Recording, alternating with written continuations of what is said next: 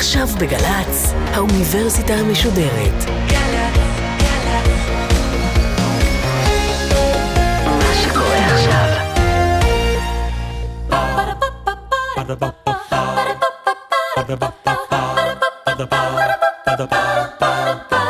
האוניברסיטה המשודרת בשיתוף מיזם וויז מציגה המדען העירום מיטב החוקרים בישראל בשיחה עם בן שני אחד על אחד מול קהל. והפעם הפרופסור יואב יאיר דיקן בית הספר לקיימות במרכז הבינתחומי הרצליה על חלל ושינויי אקלים. עורכת ראשית מאיה גאייר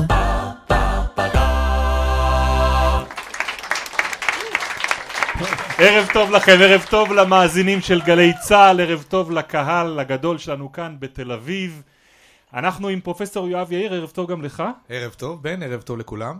האורח שלנו, פרופסור יואב יאיר, חוקר את מדעי האטמוספירה והחלל, ובפרט סופות ברקים בכדור הארץ ובכוכבי לכת אחרים. תודו שזה נשמע מופלא, שזה נשמע רחוק, שזה זורק אותנו לסרטי מדע בדיוני ולחייזרים, עוד נגיע לשם לחייזרים בשיחה הזו, אבל יש לי הרגשה שהיא תתנהל רובה הרבה יותר קרוב לכאן מאשר אתם מדמיינים. כי התופעות האלה שאתה יודע להסביר אותן מבחינה גיאופיזית נוגעות לתחומים שקרובים לכל אחד מאיתנו ויכולות להסביר גם תהליכים משדות אחרים לגמרי, כמו למשל מלחמות, הגירה, אנחנו ננסה לגלות אותם כאן. פרופסור יואב יאיר, אפשר להתחיל בזה שאני מניח שהיום הזה הוא יום שבו כולנו סובלים אבל אתה חוגג? כן, זה יום קלאסי, כי אנחנו מקבלים את ה- the full package, גם סופת אבק בבוקר ענקית, וגם סופת ברקים עוד שלוש שעות מעל תל אביב, אז... אני אה, אתאר למאזיני הרדיו שאם הייתה לנו כאן אפשרות לצלם עבורם את מה שמתרחש פה בחוץ, תל אביב יושבת בתוך ענן אבק גדול. אני זוכר שלפני כמה חודשים היינו ביום, או בכמה ימים שכולם היו צהובים מאוד. היום נכון. הוא יום לבן. היום הוא יום לבן, יש פה משחק של הצבע, בסופו של דבר הוא משחק של מאיפה מגיע האבק ומה ההרכב שלו, האם יש גם עננים מעל האבק שעושה פילטר לקרינת השמש, וזו מגיבה עם האבק וככה אנחנו רואים את הצבע. ואתה זוכר את הסופה של ספטמבר, שצבעה. אותנו בלבן, לבן. נובמבר הייתה סופה צהובה. ומי הם המאזינים שזוכר את סופת פברואר 2015? שלושה ימים צהובים לגמרי. וכל אה, סופה כזאת יש בה הרבה חידות והרבה מאוד דברים מעניינים שאנחנו חוקרים. רגע, זה, זה אבק? זה אבק, אבק מרחף שנישא באוויר. מה ההגדרה של אבק? אבק זה חלקיקים קטנים של מינרלים בגודל של עשרה מיקרון, או אפילו פחות מכך. אה, לכן הם נקראים חלקיקים נשימים. אנחנו יכולים לנשום אותם כן. ל- ל- לריאות, ולכן אגב, משרד הגנת הסביבה מוציא אזהרות לציבור הרגיש שלא יסתובב ברחובות, כן? ואם יש בזמן- אבק צהוב, זה אומר משהו, מגיע מאיפה? אבק צהוב בדרך כלל זה אומר יותר מכיל אה, תרכובות של צורן וברזל, שני יסודות שהצבעים של התחמוצות שלהם הם זהובים. למעשה זה כמעט כמו חול הים הזהבהב שלנו, אבל אנחנו מקבלים רק את החלקיקים הדקים ביותר, מה שאנחנו קוראים חרסיות או תוצרי בליה של סלעים, שיכולים להינשא מאות אם לא אלפי קילומטרים באוויר. מאיפה? מאיפה הם מתרוממים? הם, הם מתרוממים בסהרה. הצהוב זה מסהרה. כן, זה רוחות שנושבות במדבר, ולאט לאט מעיפות עננים של אה, אבק אל האוויר. החלקיקים הכבדים שוקעים די קרוב למקום ממנו הם אה, הוצזו אל האטמוספירה. החלקיקים הקלים יכולים להגיע לגובה של 4, 5 ואפילו 7 קילומטר, ופשוט להינשא עם הרוחות אה, שנושבות בדרך כלל ב- אה, במערכות כאלה, ממערב מזרחה, ופשוט להגיע אלינו וליפול על שדותינו, מכוניותינו והכביסה שלנו. אז הסופה הצהובה מגיעה מסהרה, והסופה הלבנה? אז הלבנה הגיעה מדרום טורקיה, גבול עיראק, טורקיה, סוריה. מחוזות דאעש. אזור מחוזות דאעש, והיו בתקשורת, או גם חלק מעמיתיי המדענים, שקשרו את הסופה הזאת למצב הגיאופוליטי שם, שגרם לכך שקודם כל יש בצורת מתמשכת בכל מה שאנחנו נהוג לקרוא לו הסהר הפורה, אז הוא כבר לא כל כך פורה. ב', בגלל אי היציבות הפוליטית שם, האיכרים לא מאבדים את שדותיהם. ולעומת זאת, החבר'ה של דאעש עם הטרקטורונים והמשאיות, עושים פודרה. מ- עושים פודרה ומתחכים לחלוטין את, ה, את הקרקע, ואז בהינתן שיש תנאים אטמוספריים מתאימים ורוח שנושאת את זה למעלה, אז אתה יכול לקבל באמת סופת אבק של שלושה ימים לבנים. אנחנו, אנחנו נגיע לשם, אנחנו לכל הגיאופוליטיקה, יש אוקיי. קשר מאוד מאוד הדוק, ואתה מדבר עליו בין אקלים לתופעות גיאופוליטיות שאנחנו מכירים פה הרבה יותר הדוק מאשר אנחנו חושבים, אבל בוא נתחיל בהתחלה. איך אתה מגיע בכלל לעניין בלחקור ענני אבק. האמת היא שאצלי זה התחיל בגיל עשר, כשההורים שלי קנו לי ספר אסטרונומיה. אז קראו לו אה, דע את התכונה. לא תכונה? תכונה. תכונה זה עברית גבוהה לאסטרונומיה. טוחן, תו, נון, כן. זה אסטרונום. אז אני התעסקתי בתכונה, או באסטרונומיה. מה, מדע כוכבים? כן, התחלתי ללמוד בעצמי. מפות של כוכבים כן, כן, בשמיים? הייתי בן עשר, ונורא סקרן אותי, ומה ששבה את ליבי במיוחד היה, אה, כשהגעתי לפרק על שביטים, על כוכבי שביט, היה כתוב שם על שביט הלי. שביט הלי זה שביט שמגיע כל 76 שנים לקרבת כדור הארץ, על שמו של האסטרונום הבריטי שגילה את המחזוריות, אדמונד הלי, והיה כתוב שם, לאחרונה נראה בשמי כדור הארץ ב-1910, ישוב לבקר אותנו ב-1986. ואני ב-1972 אומר, וואו, איך הם יודעים 14 שנים קדימה מה הולך לקרות? אני חייב להבין את זה. ומשם אה, הדרך הייתה די אז מה, סלולה. תחום, המ- תחום הלימוד הוא אסטרופיזיקה? אז זהו, אני הלכתי ללמוד לא אסטרופיזיקה, אלא גיאופיזיקה ומדעים פלנטריים באוניברסיטת תל אביב, שזה חוג שמתעסק בכוכב הלכת ארץ, הפלנטה שלנו, כוכבי הלכת של מערכת השמש, ומה שקורה בכל אחד מהם. ונורא רציתי להבין, קודם כל את הום פלנט, את כוכב הלכת שלנו, אבל גם את שאר כוכבי הלכת במערכת השמש, נוגה, מאדים, שבתאי, צדק. כל כך רצית להבין אותם שהדוקטורט שלך עוסק בסופות ברקים על צדק. נכון, כן. איך לעזאזל אפשר לראות סופת ברקים כן, בצדק? אז אני אגיד, עבודת המוסמך שלי עסקה באבק, ובתכונות החשמליות של סופות אבק. אוקיי. אגב, היום, פול סירקל, 30 שנה אחרי, או 25 שנה אחרי, אני חוזר לנושא הזה. כמו הלי, ו- כן. כן, והדוקטורט, אה, מי שהיה המנחה שלי, פרופסור זאב לוין, הציע לי להסתכל על ברקים, אבל לא בכדור הארץ, אלא בכוכבי לכת אחרים. כדי להביט על התופעה הזאת של סופות אבק בהתחלה, ואחר כך ברקים, אתה צריך לטפס גבוה ל- לזווית ראייה של חללית, נכון? נכון, נכון. ואם יש שם ברקים זה אומר שיש גם גשם? בטח. יש שם גשם, ויש שם עננים, ויש שם שלל, כל מה שאתה מכיר מכדור הארץ, יש מים. יש מים, יש עננים ענקיים של מים. הברקים הם יותר אנרגטיים, פי אלף מהברקים הכי חזקים שמדדנו כאן בכדור הארץ. אבל אני ברקים. שואל על כיוון אחר, גשם ומים, זה ישר מחבר אותי לחיים. נכון, והאמת היא שגם ברקים הם מרכיב המשוואה הזאת, כי יכולים לתמוע המאזינים וגם הקהל כאן איתנו, למה זה מעניין בכלל לחקור ברקים באטמוספירות של כוכבי לכת אחרים, מעבר לסקרנות האינטלקטואלית המדעית. וכאן זה נקשר בדיוק למה שאתה שאלת, האם יש קשר לחיים. אחת הסברות שאוששה גם בניסויי מעבדה, לאופן שבו הופיעו המולקולות האורגניות שהיוו את הבסיס להיווצרותם של חיים על פני כדור הארץ הקדום, לפני ארבעה וחצי מיליארד שנים, היא אותה תערובת מופלאה של גזים, עננים וברקים. הברקים שוברים את מולקולות האוויר לאטומים, האלה מתרכבים להם מחדש, מסתדרים מחדש בכל מיני צורות, שחלק מהן יכולות להיות מולקולות שאנחנו קוראים להן פרי-ביולוגיות, אבל הן הכרחיות ליצירת חיים. אתה מתאר את הדוקטורט שלמעשה ביצעת אותו על סמך נתונים שאספה וויג'ר עבור מדענים ב...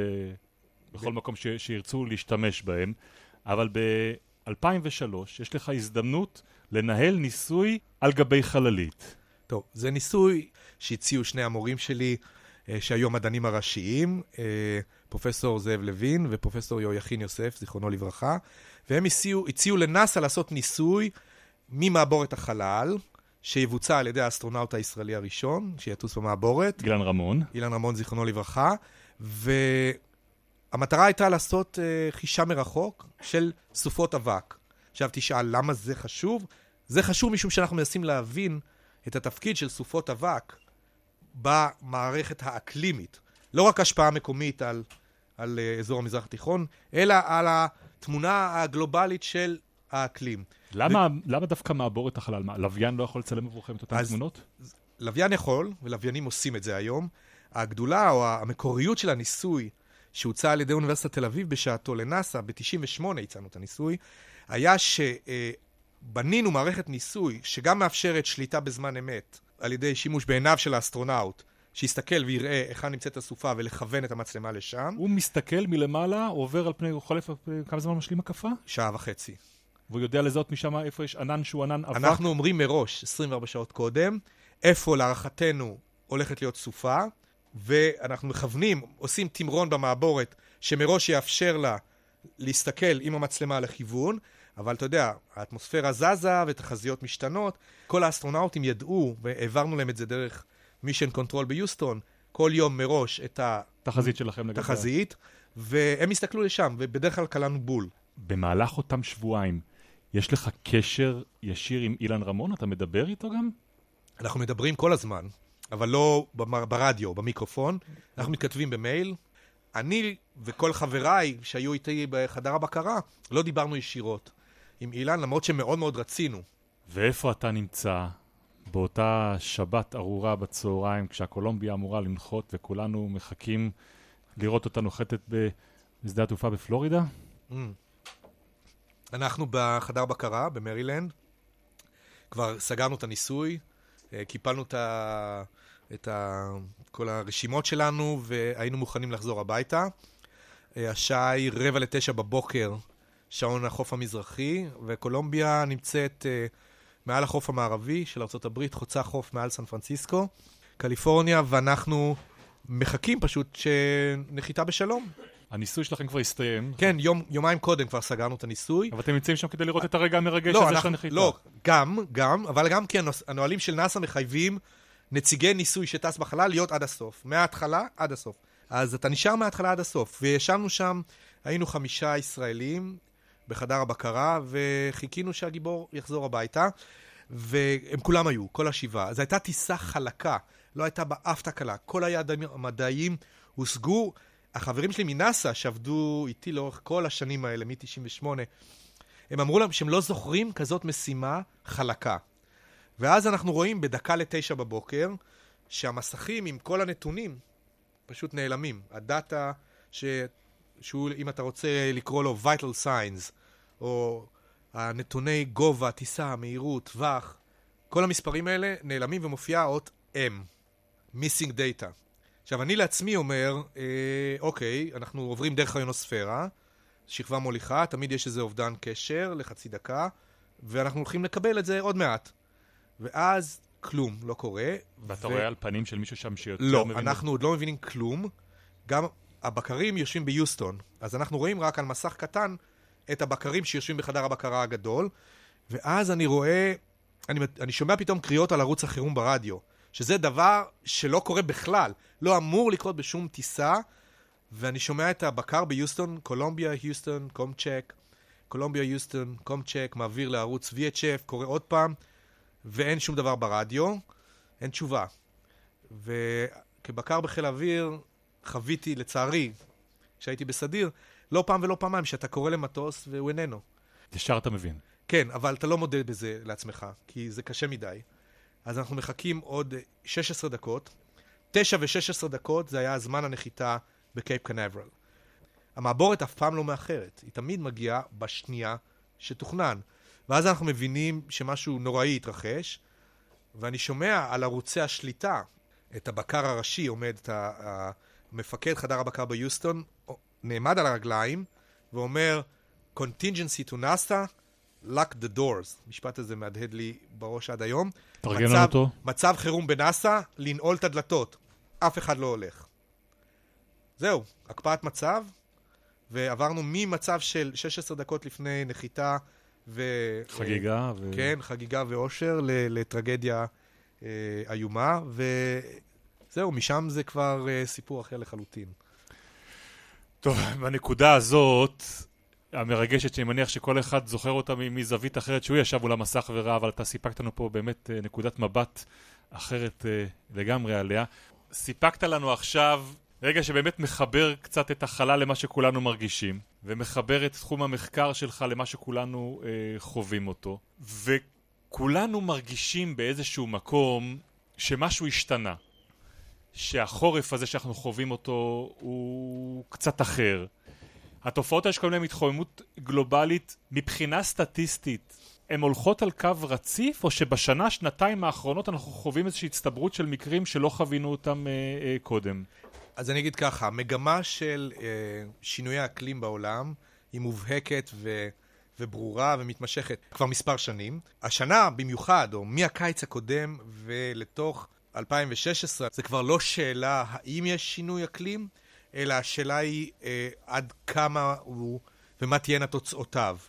אני חושב שהמאזינים ודאי יודעים שבחודש דצמבר 2015 הייתה ועידת אקלים מאוד מאוד גדולה בפריז, שהביאה לראשונה להסכם היסטורי שעליו חתמו 195 מדינות, כולל מדינת ישראל, שמטרתו של ההסכם היא לעצור או להפחית ככל הניתן את פליטת גזי חממה לאטמוספירה, כדי שההתחממות הגלובלית הצפויה בהמשך המאה לא תעלה על מעלה וחצי בממוצע.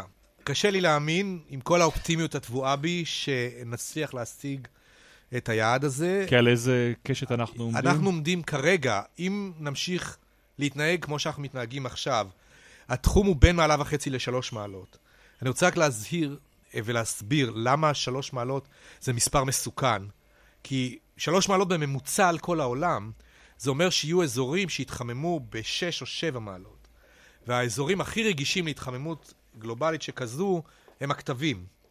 ואם הכתבים יפשירו בקצב יותר מואץ, שאגב, כבר עכשיו הם מפשירים בקצב מעורר דאגה מאוד, אנחנו יכולים להגיע למצב אקלימי חדש לגמרי, שאנחנו לא מכירים כמוהו כבר הרבה מאות אלפי שנים, של פלנטה ללא קרח בכלל. מפלס האוקיינוסים עולה היום בשלושה מילימטר בשנה, אבל הוא לא יפסיק. הוא לא יפסיק, כי המים מתפשטים מעצם טבעם בגלל ההתחממות, פשוט מים חמים, הנפח שלהם גדול יותר מאשר מים קרים, ואם אנחנו מוסיפים לזה את ההפשרה המוגברת של קרחוני הכתבים, בעיקר בגרנלנד, צפון קנדה ובקוטב הדרומי, באנטארקטיקה, אז תלוי את מי אתה שואל, אם זה אנשים פסימיים או אופטימיים או ריאליים, אנחנו מדברים בעליית מפלס של מטרים. כן? היום ההערכה השמרנית ביותר מדברת על חצי מטר בממוצע בכל העולם. כבר היום זה, זה אומר שיש איים באוקיינוס השקט שימצאו מתחת למים, והם יהיו פליטי אקלים. הם, אין להם לאן ללכת. הם צריכים לעבור, לקחת את כל מה שיש להם ולעבור למקום אחר. הם לא יחיו מתחת למים. אז אה, יהיה קינג סולומון ויהיה טונגה והרבה איים אטולים של אלמוגים, הם היום כבר נמצאים כמעט בגובה מפלס פני הים. מה שזה אומר שכל סופה קטנה, כל טייפון, אפילו לא חזק במיוחד, אה, מטביע אותם. וזה גם מה שיקרה לארצות השפלה של מערב אירופה, לדלתא של הגנגס באזור בנגלדש, ולעוד הרבה מאוד מקומות שממש נושקים כבר היום למפלס פני האוקיינוס. זה לא שהמין האנושי הולך להיכחד, אנחנו נסתדר, כן? אנחנו נמצא פתרונות, ואנחנו טובים במציאת פתרונות, אבל זה יהיה כרוך בהרבה סבל, בהרבה אומללות, בהרבה מדינות שלמות שתיאלצנה להסתדר ולהתארגן מחדש, תנועות עמים ענקיות. ואגב, גם זה לא חדשות נוראיות, כי זה כבר קרה בעבר, אבל בסקלות הרבה יותר קטנות. כשאתה מסתכל על כמה אנשים הולכים להיות כאן בכדור הארץ, היום אנחנו על 7.3 מיליארד. ב-2050 אנחנו נהיה 9 מיליארד. אז איך אתה מאכיל 9 מיליארד? איך אתה נותן להם לשתות? איפה הם יגורו? איך אתה מנהל את כל הפלנטה הזאת תחת התרחיש הזה של אקלים שמשתנה? יש מישהו שבכלל משקיע בזה מחשבה? כי אני חושב, נו, מה אני יכול לעשות עם הדבר הזה? אה, ודאי. האמת היא שכמו שאומרים, טובי בחורינו יושבים עכשיו וחושבים על פתרונות, וזה נכון, הפתרונות מתחלקים גם לפתרונות טכנולוגיים מדעיים, אבל גם לפתרונות של אה, חקיקה, רגולציה, הסכמים בינלאומיים וקיום. אבל מה אנחנו כבר רואים היום? נתת את כל התחזית האפוקליפטית הזאת על, על החופים שהולכים להיעלם, על אוכלוסיות שצריכות לנדוד. כבר היום אתה רואה את הדברים האלה מתרחשים? תראה, אז חלק מהדברים מתרחשים. אני לא רוצה להיות, אתה יודע, נביא זעם, ובדרך כלל התרחישים האלה, שמדברים על 30 או 40 שנה קדימה, אה, לא נתפסים כאמינים, הם נתפסים כמוגזמים, ובאיזשהו מקום הקהל מאבד עניין ומפסיק להאמין לך, ולכן גם לא מוכן לפעול כמו שראוי לפעול. ולכן אני לא רוצה לצבוע את העתיד לגמרי בשחור, ולהגיד להפך, העתיד יכול להיות טוב, אם נעשה את מה שאפשר לעשות. אם לא נעשה את מה שדורש תיקון, אז אנחנו כבר רואים את התוצאות עכשיו. נדידות עמים גדולות קרו וקורות עכשיו. אי היציבות הגיאופוליטית במזרח התיכון נגרמת בחלקה מהעובדה שיש בצורות מתמשכות, שינוי אקלים כן, אזורי. כן, איפה אתה רואה את הקשר? הקשר הוא שאין לך חיטה, אין לך לחם, אתה מוכר את הלחם הרבה יותר יקר, האזרחים מתקוממים. אי היציבות הנוכחית בסוריה החלה בחבל ארץ שנקרא דרעה, על מהומות על עליית מחירי הלחם. שגרמו אחר כך לתסיסה ואי יציבות, דיכוי וכדומה, ופה עקרון דומינו שהתחיל, אבל זה התחיל בגלל שלא היה לאנשים מה לאכול. ולא היה לאנשים מה לאכול משום שהיו בצורות מתמשכות עקב ניהול לא נכון של משק מים, שינויי אקלים אזוריים, וזה לא הולך להסתדר מעצמו. זה לא שבחלום אה, פרעה שבע השנים הרעות ואחר כך תבואנה שבע השנים הטובות. לא, אנחנו נמצאים עכשיו ברצף של שנים שהן לא תהיינה טובות, ואני חייב להגיד, למרבית תושבי כדור הארץ. למרות שבמשחק האקלים יש גם מרוויחים. מי? מ- אלה מדינות שהיום אה, מאוד קר בהן, והן הולכות להיות קצת פחות קרות. ואתה רואה ששינוי האקלים הוא כזה, שדרום אירופה, ספרד, פורטוגל, דרום איטליה, יוון, טורקיה, הופכות להיות אה, צחיחות למחצה. משהו כמו 200 מילימטר גשם, שזה אופייני לאזור, נגיד באר שבע, קריית גת אצלנו, אז מראש זה מגביל את הגידולים החקלאיים שלך, אה, שאתה יכול לגדל. לעומת זאת, מדינות כמו אה, מדינות סקנדינביה, בלרוס, אוקראינה, הן הולכות להיות טיפה יותר חמימות, ואז הן יכולות לגדל הרבה יותר חקלאות ממה שהן מגדלות היום. אז יש לוזרס ויש ווינרס, וזה כמובן ישפיע על כל מאזן הכוחות הגיאופוליטי החדש, מי תהיינה אסמי התבואה ושמן הזית והתירס, שתאכלנה את אותה אוכלוסייה ענקית של העולם. אז יהיה פה shift of power בין אזורים שהיום אה, הם עשירים ו- ומצליחים, לאזורים שהיום הם פחות כאלה, ותחשוב שפתאום אה, מדינה, אני לא יודע אם זה יקרה, אבל ננסה רגע לדמיין מדינה כמו איטליה, שקונה חיטה בשביל לעשות פסטה מאוקראינה. ואתה יכול לראות את זה גם בארצנו, גם בישראל. אז רגע, בוא נלך על ארצנו, כן? כן.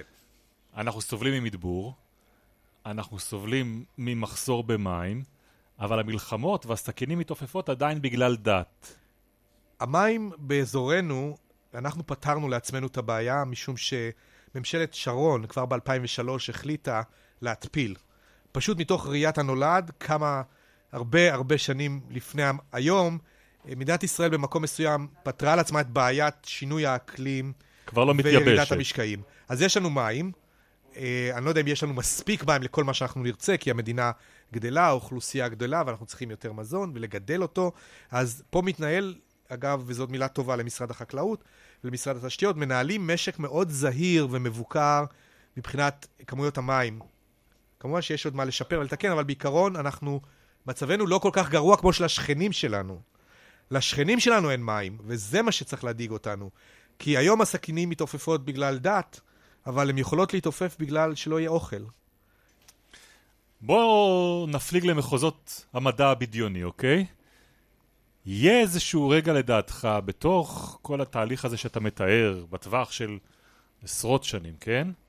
שמישהו ישלוף את הדוקטורט שלך על סופות הברקים בצדק, כדי לבחון אפשרות ריאלית להתיישב שם, לא, שם בטח לא. אבל צדק, במקומות אחרים. במקומות אחרים אולי. אני, אני לא מאמין שזה יקרה. אני מאמין שאנחנו נשמור על, על כוכב הבית שלנו, על הפלנטה הכחולה והיפה, אבל טוב שיש backup plan, אה, אבל המין האנושי לא צריך להסתפק במערכת השמש הקטנה שלנו. אה, הרי היקום הוא גדול, הגלקסיה היא עצומה, שביל החלב לבדו 120 מיליארד שמשות, סביב מספר לא מבוטל מאותן שמשות חגים כוכבי לכת במסלולי הקפה. חלק מאותם כוכבי לכת דומים מאוד לכדור הארץ שלנו. אין מצב שאין שם משהו דומה לכוכב שלנו. זאת אומרת, אני לא אגיד אין מצב, זה לא משהו שמדען אומר, אבל אוקיי. אני אגיד, בהסתברות גבוהה, יש על אחד, מכוכ... או אחד או יותר, מכוכבי הלכת שנמצאים באותן מערכות שמש רחוקות, תנאים שיאפשרו לנו לחיות שם, וגם ליצורים חיים אחרים, אולי, להתפתח ולשרוד שם. מה, אז- והם מחכים לנו כמו איזה אי באוקיינוס, אני לא יודע אם מחכים עם לנו. מפלים ופרפרים שרק נבוא ונתיישב שם? אין שם מישהו שכבר יושב ומיישב אותם? זאת שאלה מעניינת. יכול להיות שאם... תראה, גם המין האנושי הוא לא התוצר הראשון של החיים. לקח 3.7 מיליארד שנים עד שהופענו כאן. אז יכול להיות באותם מקומות ציורים שאתה מתאר, פרחים ופרפרים, המינים התבוניים פשוט עוד לא הגיעו. אז אם אתה תופס מקום כזה עבורך, אז אתה משתלט על הפלנטה ולוקח אותה, רושם אותה בטאבו על שמך. אבל אם יש שם מישהו שנוצר ועשה אותה אבולוציה ביולוגית ואחר כך טכנולוגית כמונו, אה, בואו נהפוך את השאלה ונגיד, האם אנחנו כתושבי הפלנטה הזאת, היינו מקדמים בברכה מין שמגיע מקצווי הגלקסיה ובא לבקר אותנו. אין מצב. אין מצב שנקבל אותם ב...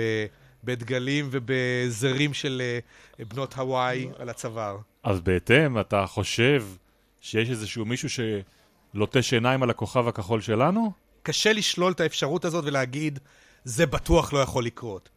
כי קודם כל, הסתכלנו סטטיסטית על מספר המקומות האפשריים בגלקסיה שיכולים להיווצר בהם חיים כמו בכדור הארץ, והמספר הוא הרבה יותר גדול מאפס. יש מאמר שהתפרסם בשנה שעברה, שבו מדענים העריכו שמדובר על 40 מיליון כוכבי לכת דמויי ארץ רק בגלקסיית שביל החלב. עכשיו, להגיד שעל אף פלנטה מתוך 40 מיליון כוכבי לכת דמויי ארץ. לא אין... מתקיימת עכשיו שיחה כמו שלנו. כן, רק אולי עם ירוקים ועם אנטנות, כן. אבל נניח. אה, יכול להיות. זאת אומרת, אני לא שולל את זה. יכול להיות שהפגישה הראשונה שלנו עם תרבות חוצנית לא תהיה עם חללית מאוישת בחייזרים ארוכי שיניים, אלא עם רובוט שיגיע. תנחת פה פתאום איזשהו גשושית. גשושית, כן, ואנחנו נוציא איזשהו תקליטור מוזהב עם הציור של ה- התרבות ששלחה אותם, ונצטרך לפענח אותו ולהבין מאיפה הם באו. אגב, סטיבן הוקינג טוען שאוי ואבוי לנו שנעשה את זה. אסור לנו בשום פנים ואופן לפתוח את התקליט שלהם. לפתוח וליצור קשר. אז איפה הסקרנות? אה, כן, סקרנות, אתה יודע, יש אמרה באנגלית, curiosity kill the cat. We don't want to be that cat. אנחנו סקרנים, אבל כשאתה מגלה למין תבוני איפה אתה, מה ה-DNA שלך, מה הרכב האטמוספירה שלך, מן הסתם הוא יגיע. הוא יגיע, ואתה לא יכול להיות בטוח שזה לא איזשהו יצור שבא לאכול שכוונותיו אותך. טובות. כן, שרואה אותך כסניף מקדונלד אה, גלקטי. נפלא, הנימה האופטימית הזאתי. לקראת סיום, פרופסור יואב יאיר, יש לנו סבב מהיר של אה, שאלות. נודה לך על תשובות קצרות. מה אתה מעדיף, חורף או קיץ? חורף, אוקיי. עם אבק או בלי אבק? גם. אם היו נותנים לך סכום לא מוגבל למחקר, במה היית משקיע אותו? הייתי שם uh, עשרות מצלמות על תחנת החלל הבינלאומית, ומסתכל על כל מה שקורה בכדור הארץ כל הזמן. בימי חיינו, אנחנו נגלה יצורים חיים מחוץ לכוכב הלכת ארץ? אני חושב שכן, בימי חיינו. אני חושב שנמצא מאובנים של יצורים חיים, אולי אפילו שרידים של יצורי חיים על כוכב הלכת מאדים, בהנחה שבחמישים שנים הקרובות מישהו אה, עם פטיש יגיע לשם, גיאולוג, אסטרונאוט, ייתן מכה לאיזשהו סלע אה, צהבהב ויפתח אותו וימצא את החילזון הקדמוני מלפני ארבעה וחצי מיליארד שנים. זה במאדים. אני מניח שכן. קנית קרקע על הירח? לא. במקום אחר היית משקיע? לא. זה נחלת הכלל, זה נחלת הכלל. אתה לא יכול לקחת את זה לעצמך, זה אחד החוקים ב- באסטרונומיה ובמדעים, העולם שייך לכולם.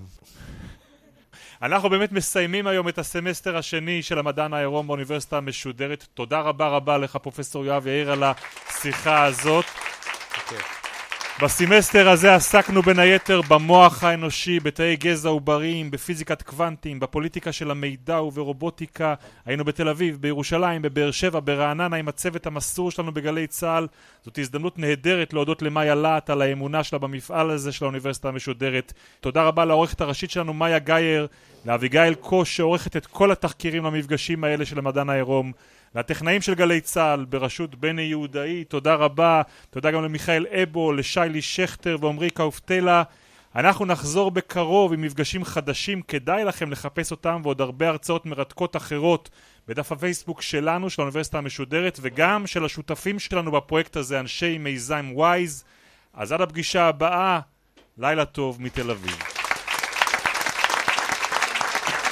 האוניברסיטה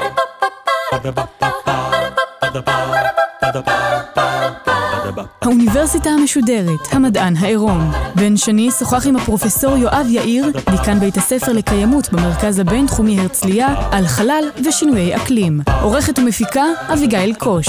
מנהלת תוכן, מאיה להט קרמן. האוניברסיטה המשודרת, בכל זמן שתרצו, באתר וביישומון של גל"צ, וגם בדף הפייסבוק של האוניברסיטה המשודרת.